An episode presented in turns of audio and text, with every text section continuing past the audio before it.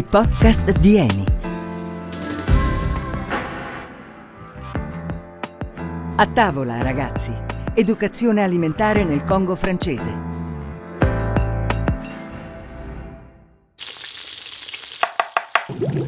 Allora vediamo, eh, 500 grammi di pomodori ramati. Mm, qualche cappero. Ma dove avrò messo i pinoli?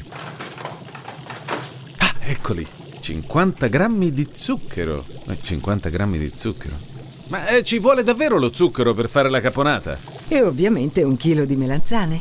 Adele, non esiste caponata senza melanzane. Eh, dammi un attimo di tempo. Mmm, sentite che buon profumo che ha questo soffritto. Mm. Sì, è buono, ma non avrai esagerato con l'olio? No, secondo me no. Ti starai chiedendo perché mi sono messo ai fornelli. Mi ha ispirato il Congo. A proposito di Congo, facciamo un po' di chiarezza. Non esiste un solo Congo, ma due. Eh sì, Adele, abbiamo la Repubblica Democratica del Congo, un'ex colonia belga da 82 milioni di abitanti, un paese gigantesco. E poi abbiamo la vicina Repubblica del Congo dalle dimensioni più contenute. È detta anche francese. Si affaccia sul Golfo di Guinea ed è lo stato in cui ambientiamo l'episodio di oggi. Una repubblica presidenziale guidata dal generale Denis Sassou Nguesso, al potere dal 1979. Mes chers compatriotes, la commémoration du 15 août est La Repubblica, ricoperta da foreste pluviali, ha un clima poco stabile. In tutto il paese non esistono le stagioni, o grandi piogge o tanta umidità. Grazie, Adele, solo che ho bisogno di saperne di più. Sai chi è che mi può aiutare? Proprio lei, Simonetta Sandri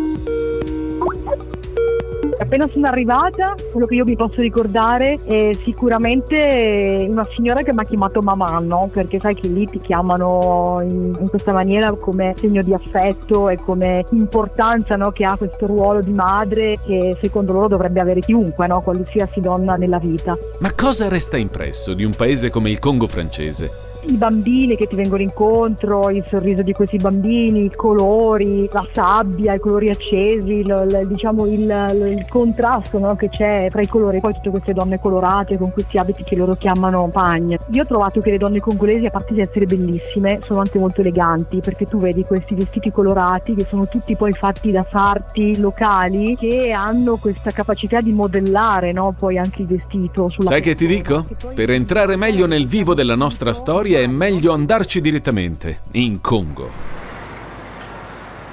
A sentirlo sembra il traffico di una qualsiasi città dell'emisfero boreale, ma a Brazzaville, nel Congo francese, va tutto per conto suo. È stranissimo, ci sono gli arrondissement. Ma non siamo a Parigi. È tutto abbastanza disordinato. Incroci irregolari, viali senza sbocco, edifici lontani dalle strade, questa città è stata fondata nel 1880 da un italiano, l'esploratore Pietro Savargnan di Brazzà. Dalla Roma papalina al fiume Congo passando per la Francia, il passo di Pietro è veloce. En 1876, Savorgnan de Brazza partì de Lambaréné avec l'espoir en remontant le cours The Wick Current è un documentario della regista Nicole Ghissà e racconta la sua storia. Un idealista, un coraggioso, un colonialista diverso dagli altri così almeno vuole la leggenda. È l'unico uomo bianco a cui sia stata dedicata una capitale africana. Peccato che noi a Brazzaville ci dobbiamo restare per poco. 100-100. Si chiamano così i pullman che girano per il paese. Ne prendiamo uno. Eh, grazie. Si parte. Destinazione Mayombe.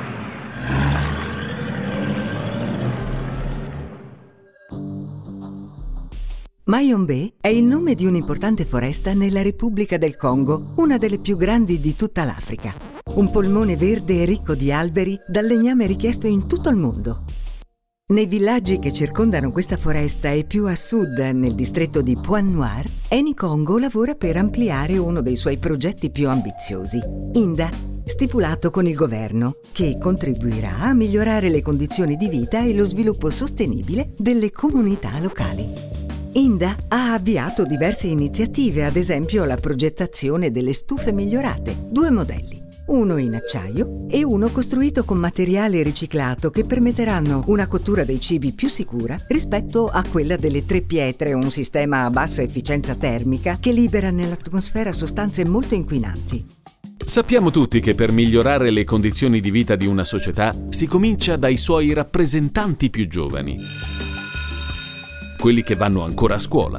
La frequenza regolare non è scontata nei villaggi del Congo francese, anzi, molto spesso gli adolescenti che hanno fratelli più piccoli sono costretti a rimanere a casa per prendersene cura e dar loro da mangiare. Ci vuole una soluzione che possa permettere a entrambi di andare a scuola, qualcosa come... come... una mensa.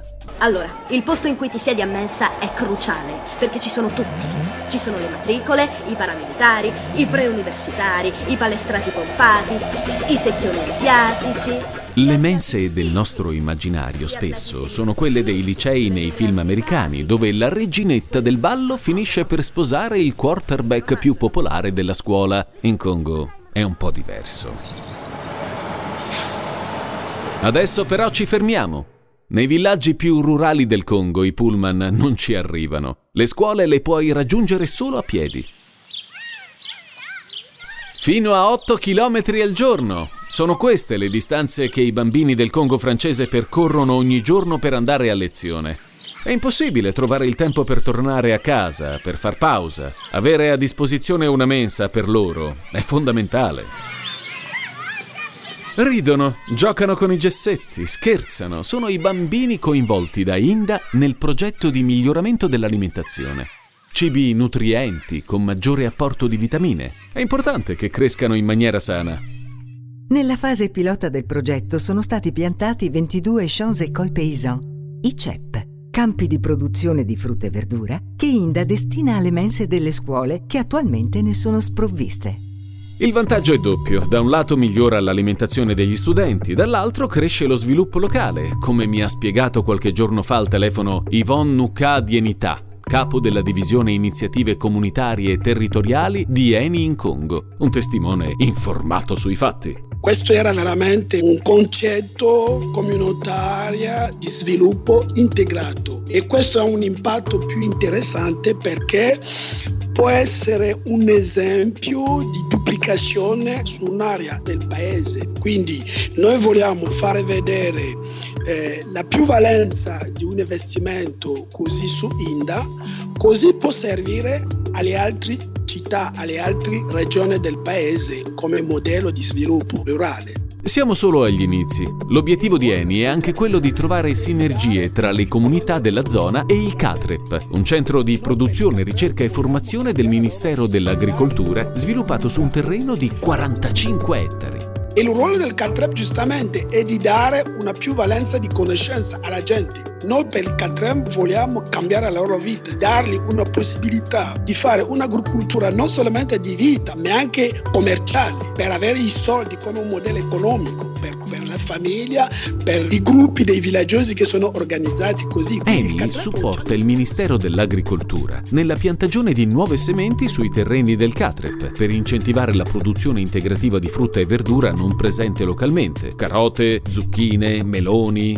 Intanto in alcune delle scuole i nuovi menù fanno capolino sulla tavola. Al pesce salato, al pollo e al riso si sono aggiunti per esempio 240 kg di melanzane violette coltivate in uno dei CEP coperti dal progetto. Più di mille bambini le hanno potute assaggiare e chissà, magari un giorno potranno anche assaggiare la mia caponata. Dopo le melanzane sarà il turno delle banane del CEP di Cissacata, nel cuore del Mayombe. Gli studenti vedranno arricchita la loro dieta di alimenti che prima non conoscevano. L'impatto deve essere stato particolare. Incontri ravvicinati del terzo tipo con una melanzana e abbiamo una presenza a scuola dei bimbi quasi permanente e questo fa vedere che veramente sono molto felici e molto contenti di questo concetto. Integrare i menù con le nuove culture in tutte le mense scolastiche del progetto. È questo l'obiettivo che Eni Congo vuole raggiungere nei prossimi mesi. Ci sono ragioni culturali e di salute, ma anche la volontà di sostenere la crescita economica locale. Un proverbio africano recita che tu sia un leone o una gazzella, la mattina svegliati e inizia a correre. Forse è un luogo comune, ma insegna qualcosa. Trovare risposte a realtà come quella del Congo francese è difficile, da qualche parte però bisogna pure iniziare. Eni, incentivando l'educazione alimentare e lo sfruttamento delle risorse di un territorio, aiuta i giovani del Congo di domani a correre sempre più veloce. Anche oggi siamo arrivati alla fine di un'altra avventura nelle storie dell'energia di Eni. A risentirci alla prossima, sempre sulle rotte dell'energia.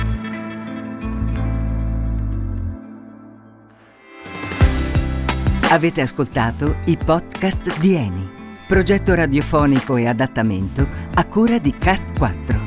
Scarica la collezione completa sul sito eni.com.